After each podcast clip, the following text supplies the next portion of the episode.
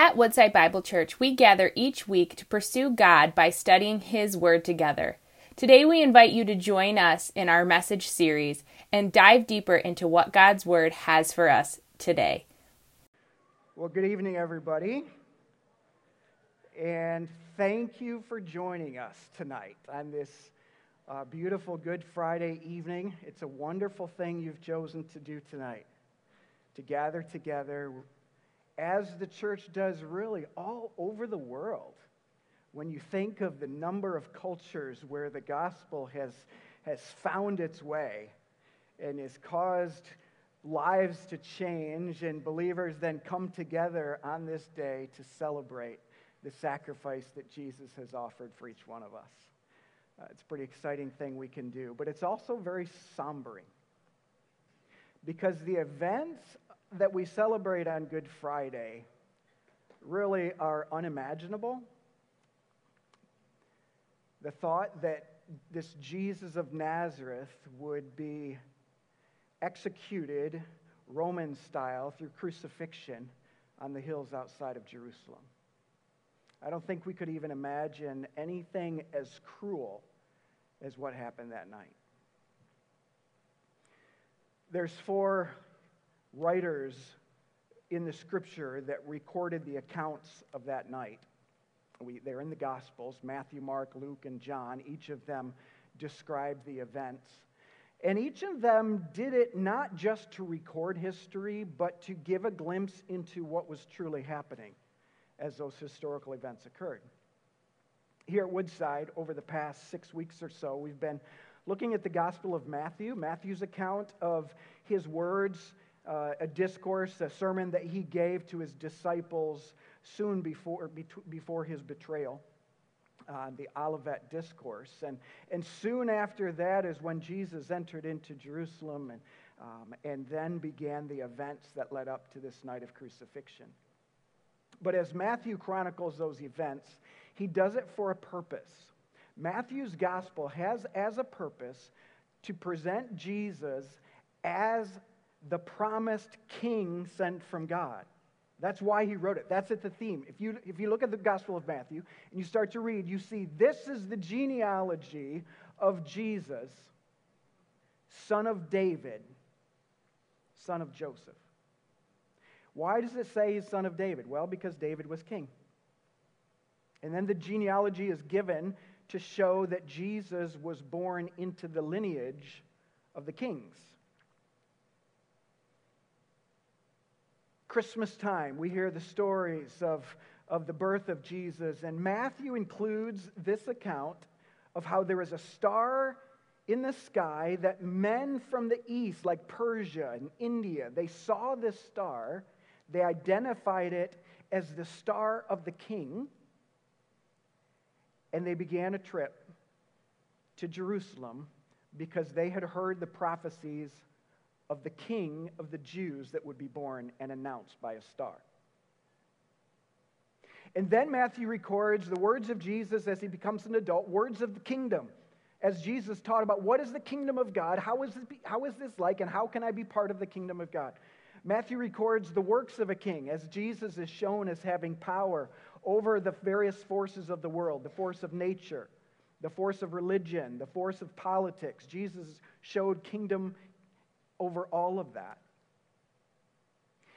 And then in the final chapters of Matthew, he records Jesus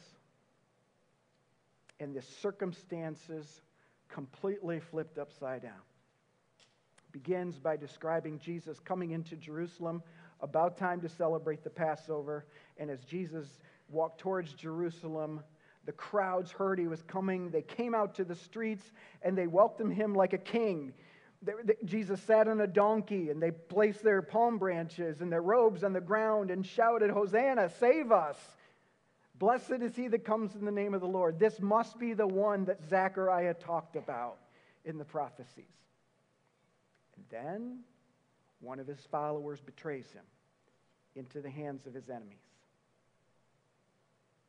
and the tragic events begin to occur.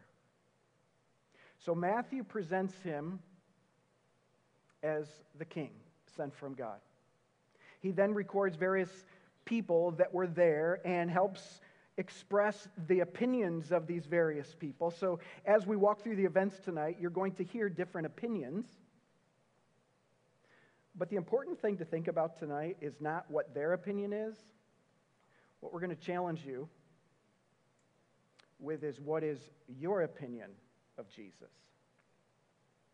So just kind of imagine this is kind of like a courtroom tonight where we're going to call witnesses recorded in Scripture and they're going to present to you. You'll hear their testimonies and their statements. And consider yourselves men and women of the jury. And we're going to provide you an opportunity for you to deliberate as you personally wrestle with that question Who is Jesus? You see, Jesus asked Peter that question. Matthew records this conversation where Jesus looks at Peter and says, But Peter, who do you say that I am? And that's the question we ask tonight. Ladies and gentlemen of the jury, who do you say Jesus is? Father, I pray blessing upon this experience tonight, Father, as we contemplate how your scripture records the events that we remember. I pray, Lord, that it wouldn't simply be a history lesson, it wouldn't be an interesting story, but we would be confronted truly with that question Who is Jesus to me? And how have I responded to him? So, Lord, be with us. Allow the songs to speak to our hearts. Allow our hearts to receive the words that you have for us tonight, Father, and may we live a life that is consistent and faithful to our decision we make tonight. In Christ's name we pray. Amen. Let's stand together. Let's begin to worship the King.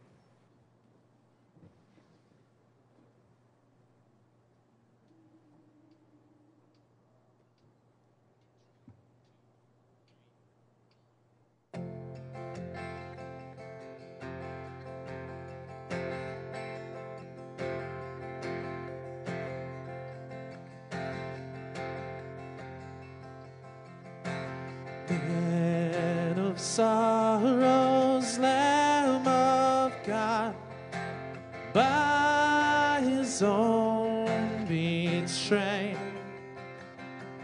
the sin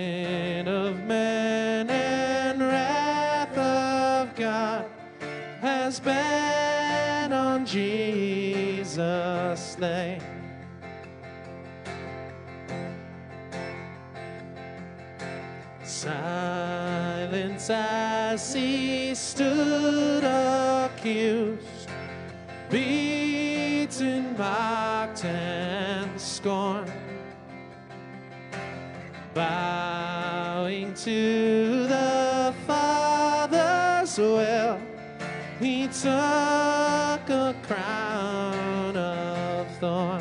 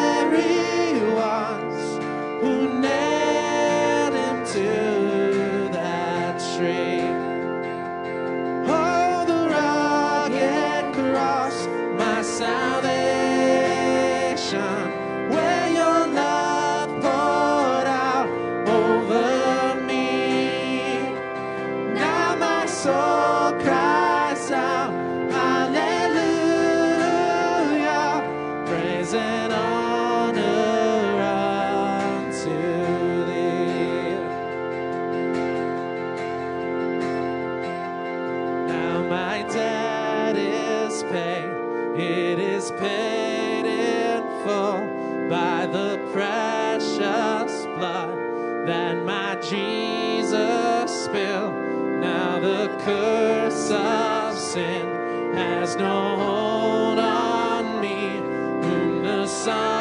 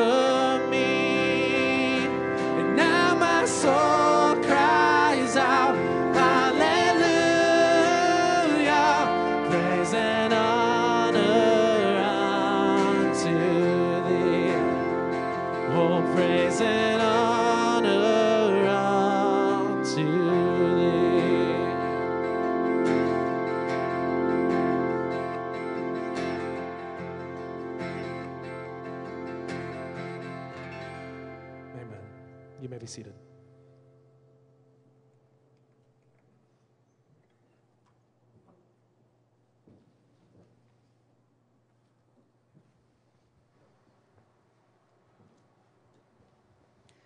Let's step into Matthew chapter 27. Jesus is arrested by the Jewish leaders. They examine him for hours. He's been beaten, he's been spit on, and he's been viciously accused of blasphemy. His own people wanted to execute him. The only problem was only Rome had the authority of the death penalty. The governor Pontius Pilate agreed to hear the case. Matthew 27. Now Jesus stood before the governor, and the governor asked him, Are you the king of the Jews? And Jesus said, You have said so. But when he was accused by the chief priests and elders, he gave no answer. So Pilate said to him, Do you not hear how many things they testify against you? But he gave him no answer, not even to a single charge, so that the governor was greatly amazed. The crowd said, Let him be crucified. And Pilate replied, Why? What evil has he done? But they kept shouting all the more, Let him be crucified. Pilate's dilemma is this Is Jesus innocent or guilty? Let's look at the accusations. First off, they accuse him of being a lawbreaker because on the Sabbath day, he heals people. A man will pick up his mat for the first time and walk in victory. But the religious call him a lawbreaker. Jesus claimed to be the Son of God, but the people knew his father and his mother, Joseph and Mary. So they called him a liar. They accuse him also of neglecting ceremonial washings. Jesus replied and said, Hey, it's not what goes in your mouth that defiles you, it's what comes out of your mouth. And that is what defiles because it comes from your heart. Jesus was countercultural. Jesus claimed to forgive sins. And in their minds, only God could forgive sins, and that deserved the death penalty. In the background of this mounting tension of this interrogation, Pilate's wife was deeply moved by a dream that she had gotten from the Lord. So she steps in and she warns Pilate. She said, Have nothing to do with this man. He is a righteous man. Ladies and gentlemen of the jury, what is your answer? Is Jesus innocent or guilty? Continuing in Matthew. So when Pilate saw that there was he was gaining nothing, but rather that a riot was beginning, he took water and he washed his hands before the crowd, and he said, I am innocent of this man's good, of his good. I am innocent. See to it yourselves. And having scourged Jesus, Pilate delivered him to be crucified.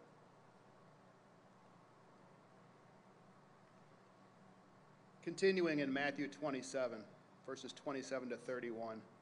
Then the soldiers of the governor took Jesus into the governor's headquarters, and they gathered the whole battalion before him. And they stripped him and put a scarlet robe on him. And twisting together a crown of thorns, they put it on his head and put a reed in his right hand. And kneeling before him, they mocked him, saying, Hail, King of the Jews! And they spit on him. And they took the reed and struck him on the head. And when they had mocked him, they stripped him of the robe and put his own clothes on him and led him away to crucify him. And when they had crucified him, over his head they put the charge against him, which read, This is Jesus, King of the Jews. It's clear that the soldiers believed that Jesus was a criminal, that he was worthy of this kind of abuse and this kind of ridicule. You wouldn't treat a king like this. In fact, you wouldn't even treat an innocent citizen like this. So, assumed to be a criminal, Jesus was nailed to the cross between two common thieves. But there were some extraordinary events that shook these battle hardened soldiers' confidence and made them question this assumption. Back to Matthew 27, verses 45 and 51 through 54. Now, from the sixth hour, there was darkness over all the land until the ninth hour. And as Jesus cried out with a loud voice and yielded up his spirit, behold, the curtain of the temple was torn in two from top to bottom.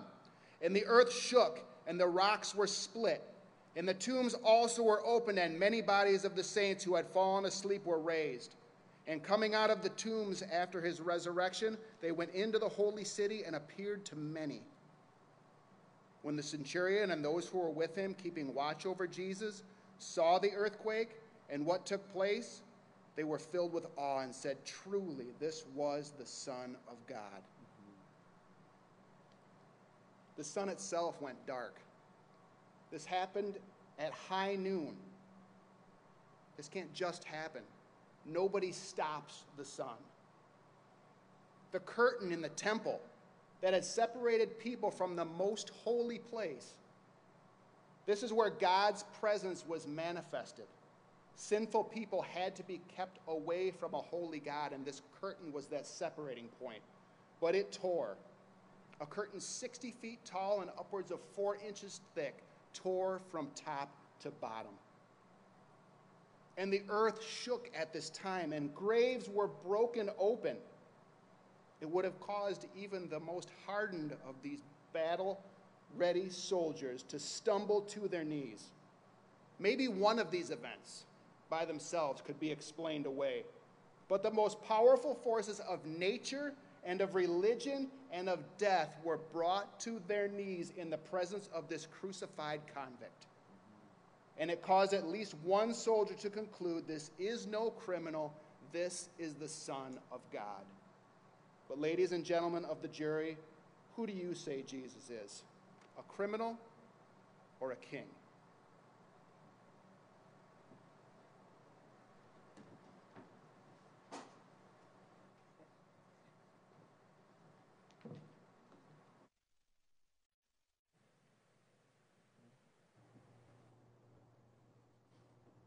Would you stand with us?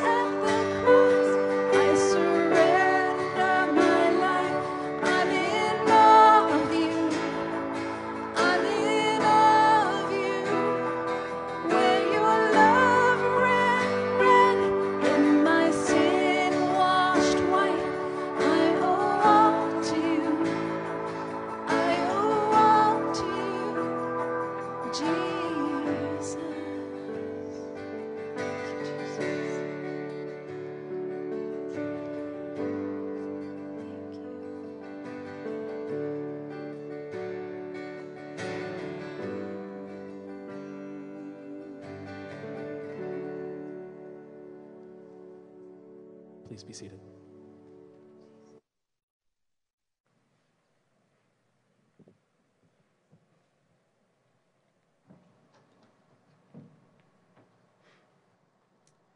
Let's now consider the witness of the crowd. Is Jesus crazy or is he the Christ? Matthew 27. While Jesus hung on the cross, many people passed by and derided him, wagging their heads and saying, You, who would destroy the temple and rebuild it in three days, save yourself. If you are the Son of God, come down from the cross. So also the chief priests with the scribes and elders mocked him, saying, He saved others. He cannot save himself. Is he the king of Israel? Let him come down now from the cross, and we will believe him. It's pretty clear that the people, what the people thought of Jesus, they assumed he was a crazy man, that he was trying to live out delusional claims that he couldn't back up.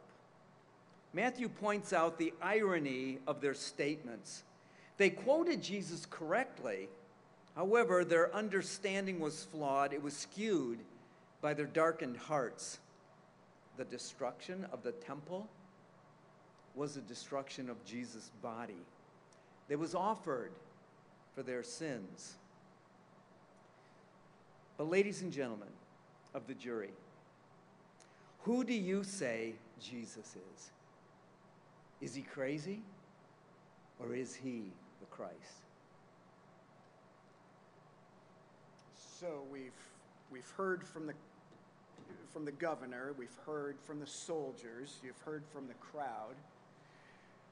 But the reality is, it doesn't really matter what other people think, right? I mean, what matters is who do you say Jesus is? That's what's going to make the difference for you. So, Matthew's account of the cross reveals that Jesus is the Son of God. The cross didn't destroy a king, the cross revealed the king.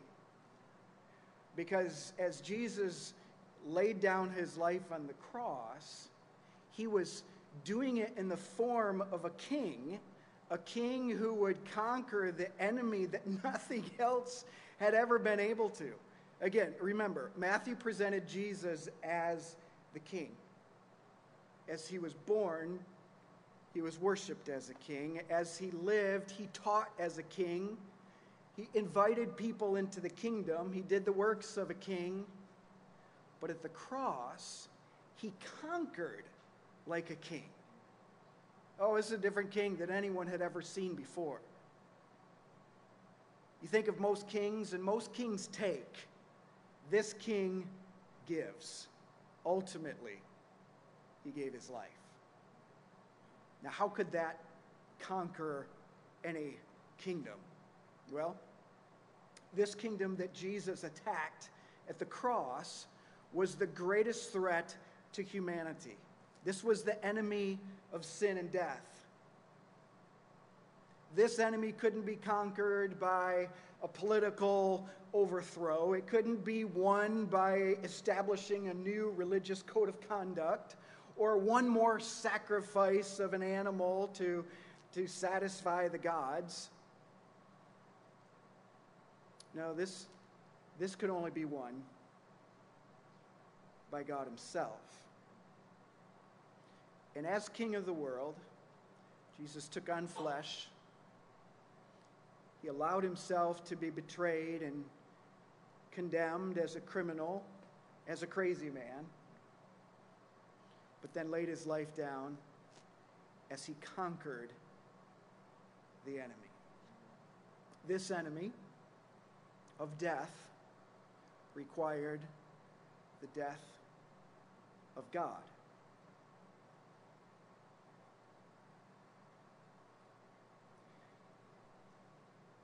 Jesus had said to the crowd earlier, He said, You'll destroy the temple. In three days, I'll raise it again. And now He lays His life down. And as He did, the wrath of God that has been directed at sin was directed to Jesus. Because as Scripture says, that all of our sin was placed upon Him. So he rightly absorbed the wrath of God that was rightly poured out on sin because sin, in essence, is rebellion against the Creator. So when you choose and I choose to do selfishly or to speak cruelly, I'm choosing to rebel against the way of the king. I'm rebelling against God. And that's an offense to the king. It must be paid. In fact, the Bible teaches that the wages of sin is death. The soul that sins, it shall die. And so Jesus, being God himself, who loved humanity that he had created in his image, took our place and he stepped in front of God's wrath and absorbed it for us. But something else was happening. It wasn't just God's wrath, it was God's mercy. So, as Jesus laid his life on the cross, it was God's mercy that was being expressed. We deserved to die, we deserved to pay for our sin, but God loved his world so much that he sent his son to die in our place because God wants to live with us forever. And sin had separated us from him, and he wasn't satisfied with that. He knew that there was nothing that we could ever do to solve this problem. I mean, mankind, humanity is pretty impressive. I mean, think of all the things that we've discovered and we've developed. Look at the way that technology has changed our world over the past hundred years. But have we done anything to stop death? Oh, we've delayed it. I'm not so sure that we've extended quality of life, but we've extended the length of life by a few years. But even in Scripture, that was written, what?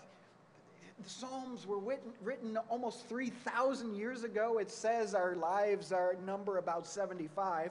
We're not far off from that, the life expectancy right now. So, what have we solved?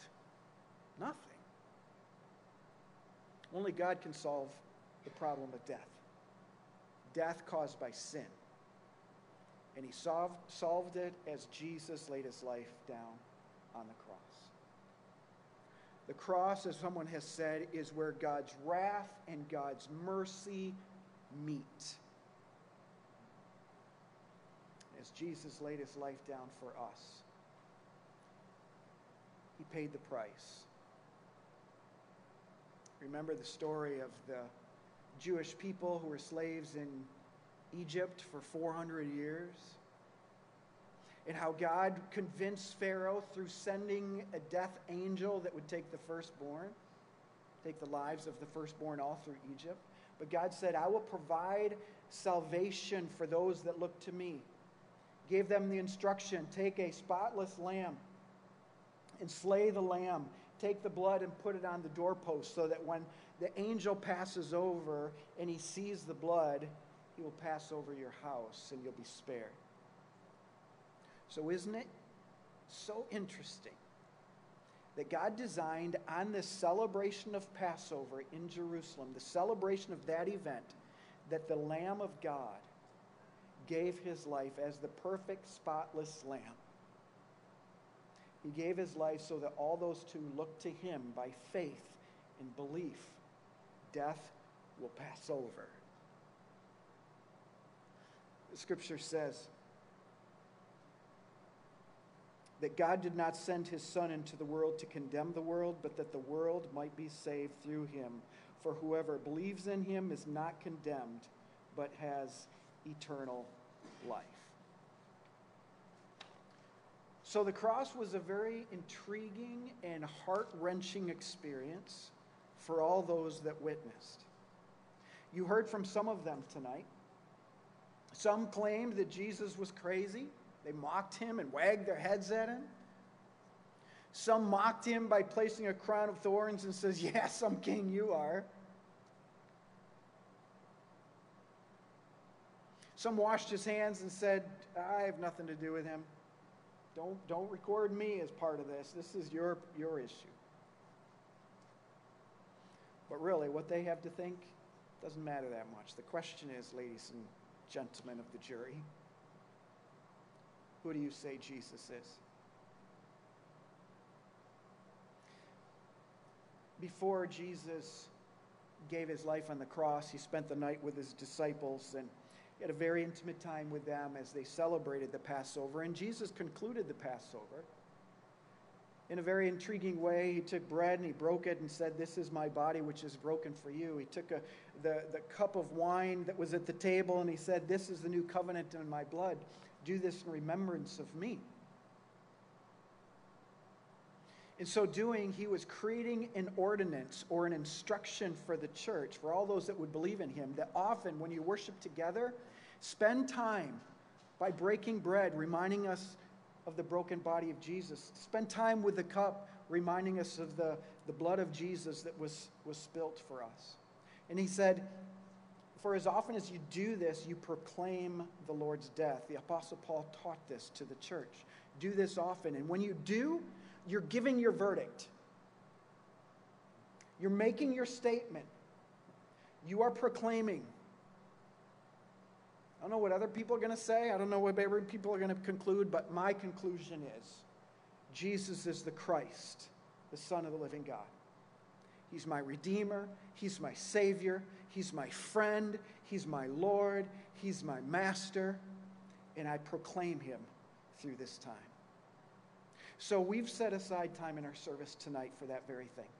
The ushers are going to distribute now um, little prepackaged containers of a, of a wafer of bread and a cup of juice.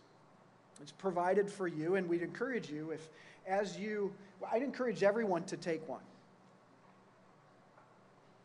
And don't do anything with it now other than just hold on to that for a moment because we want to give time for everybody to receive one. Having received one, then I want you to go into the chambers and I, I want you there in the quietness of your seat to. I want you to take time to consider who you say Jesus is. This is him and you. All right, the lights are dark to help you forget everybody else that's here because in this jury deliberation, it doesn't matter what the group thinks. What God's concerned is with is what do you think? When Jesus said to Peter, Peter, what do, what do people say that I am? Peter said, Well, some, some say you're a prophet, and some say you're John the Baptist, come from the dead. And then Jesus said to Peter, But Peter, who, who do you say that I am? And that's the question that comes to you. So before you even open that,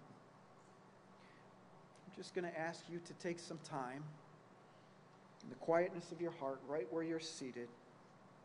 And would you just speak to Jesus and hear from Jesus? Express to him in the quietness of your heart what you think of him.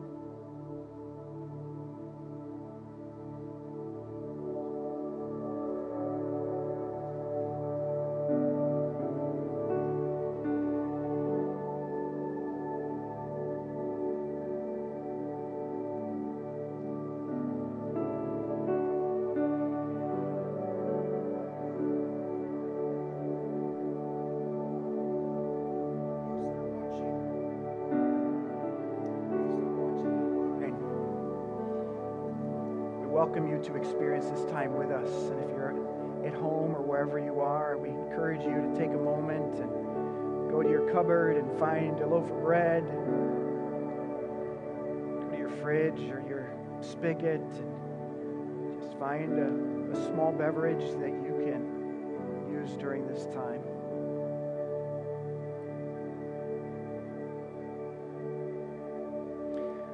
those that are with us today, I encourage you if, if when hearing the evidence tonight and hearing the Spirit of God speak to you tonight, whisper His love and His grace and His mercy over you, I encourage you to take that little container we gave to you and, and remove that top layer, that cellophane that's there.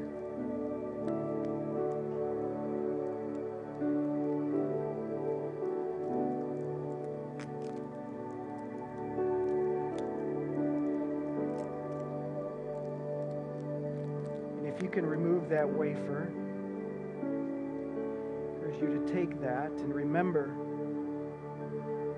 as Jesus said to his disciples, This is my body which is broken for you. Eat this in remembrance of me. And as our statement of declaration coming out of our deliberation, we say, I believe that Jesus is the Son of God. Eat it in remembrance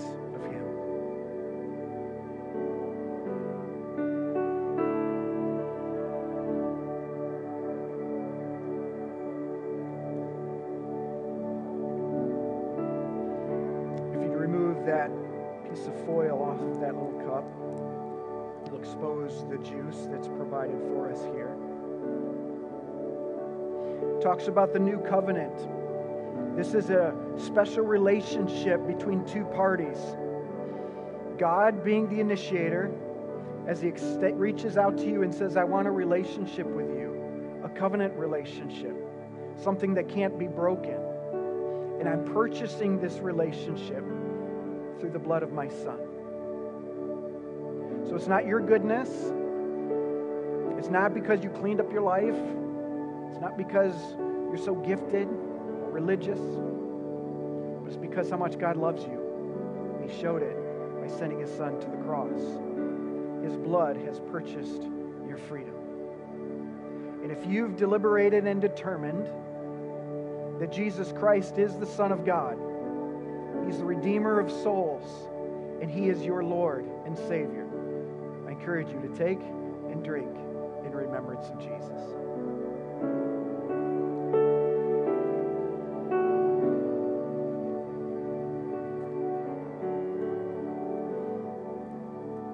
Father, we praise you for your unconditional love. And we declare together, Father, that your mercy is enough, that your grace is enough. And even though we still fail and falter and stumble, Father, your love continues, and that compels us to seek to walk more in step with you so that tomorrow we live more in the reign and the rule of Jesus. And so we love one another more faithfully because that's how the King loved. And we put aside the lust of the flesh. We push down the, the lust of things and the desire for material pleasures. Lord, we know that that's not where satisfaction comes, but it only comes in that personal relationship with the King. And we accept that. We step deeper into that. We love you so much for all you've done. Let's stand together. Let's allow Caitlin to lead us as we respond to Christ today.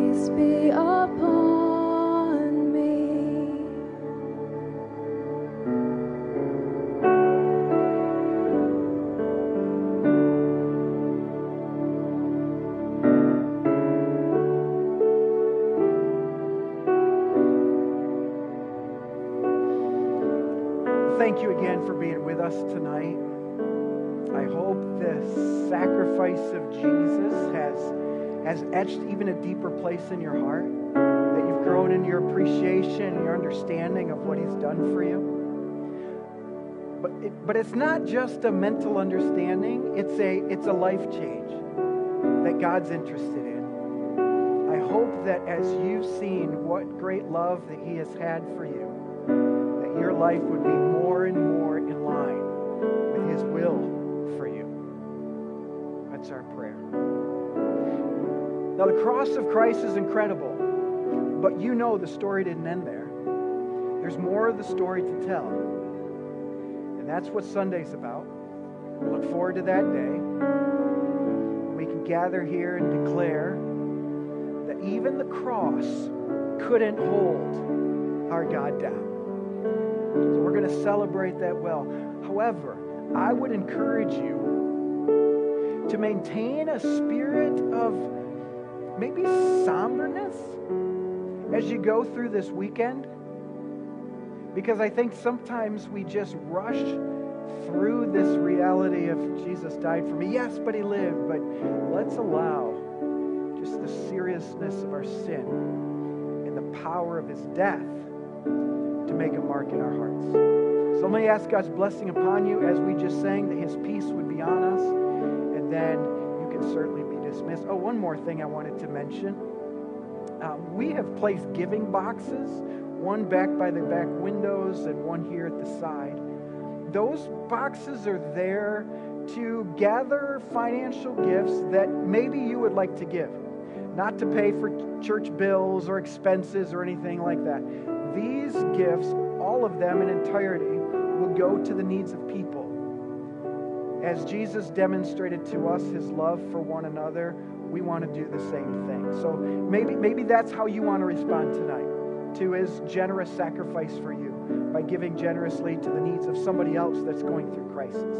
So if you'd like to do that, you can place your gifts in those boxes. All right, let's pray.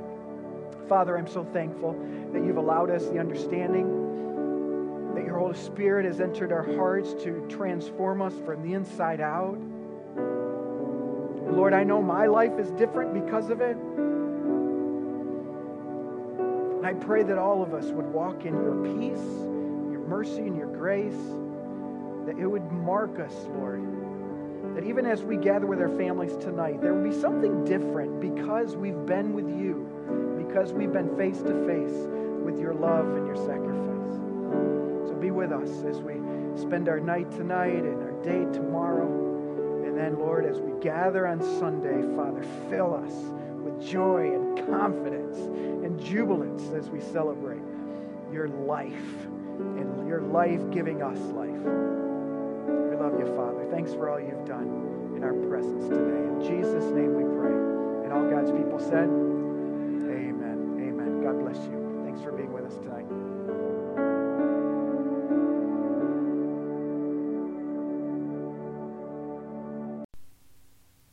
Thank you for joining us as we study God's Word together. We would love to hear how God is moving in your heart and get you connected into the Woodside Bible Church family. Head over to woodsidebible.org/connect to introduce yourself to us today.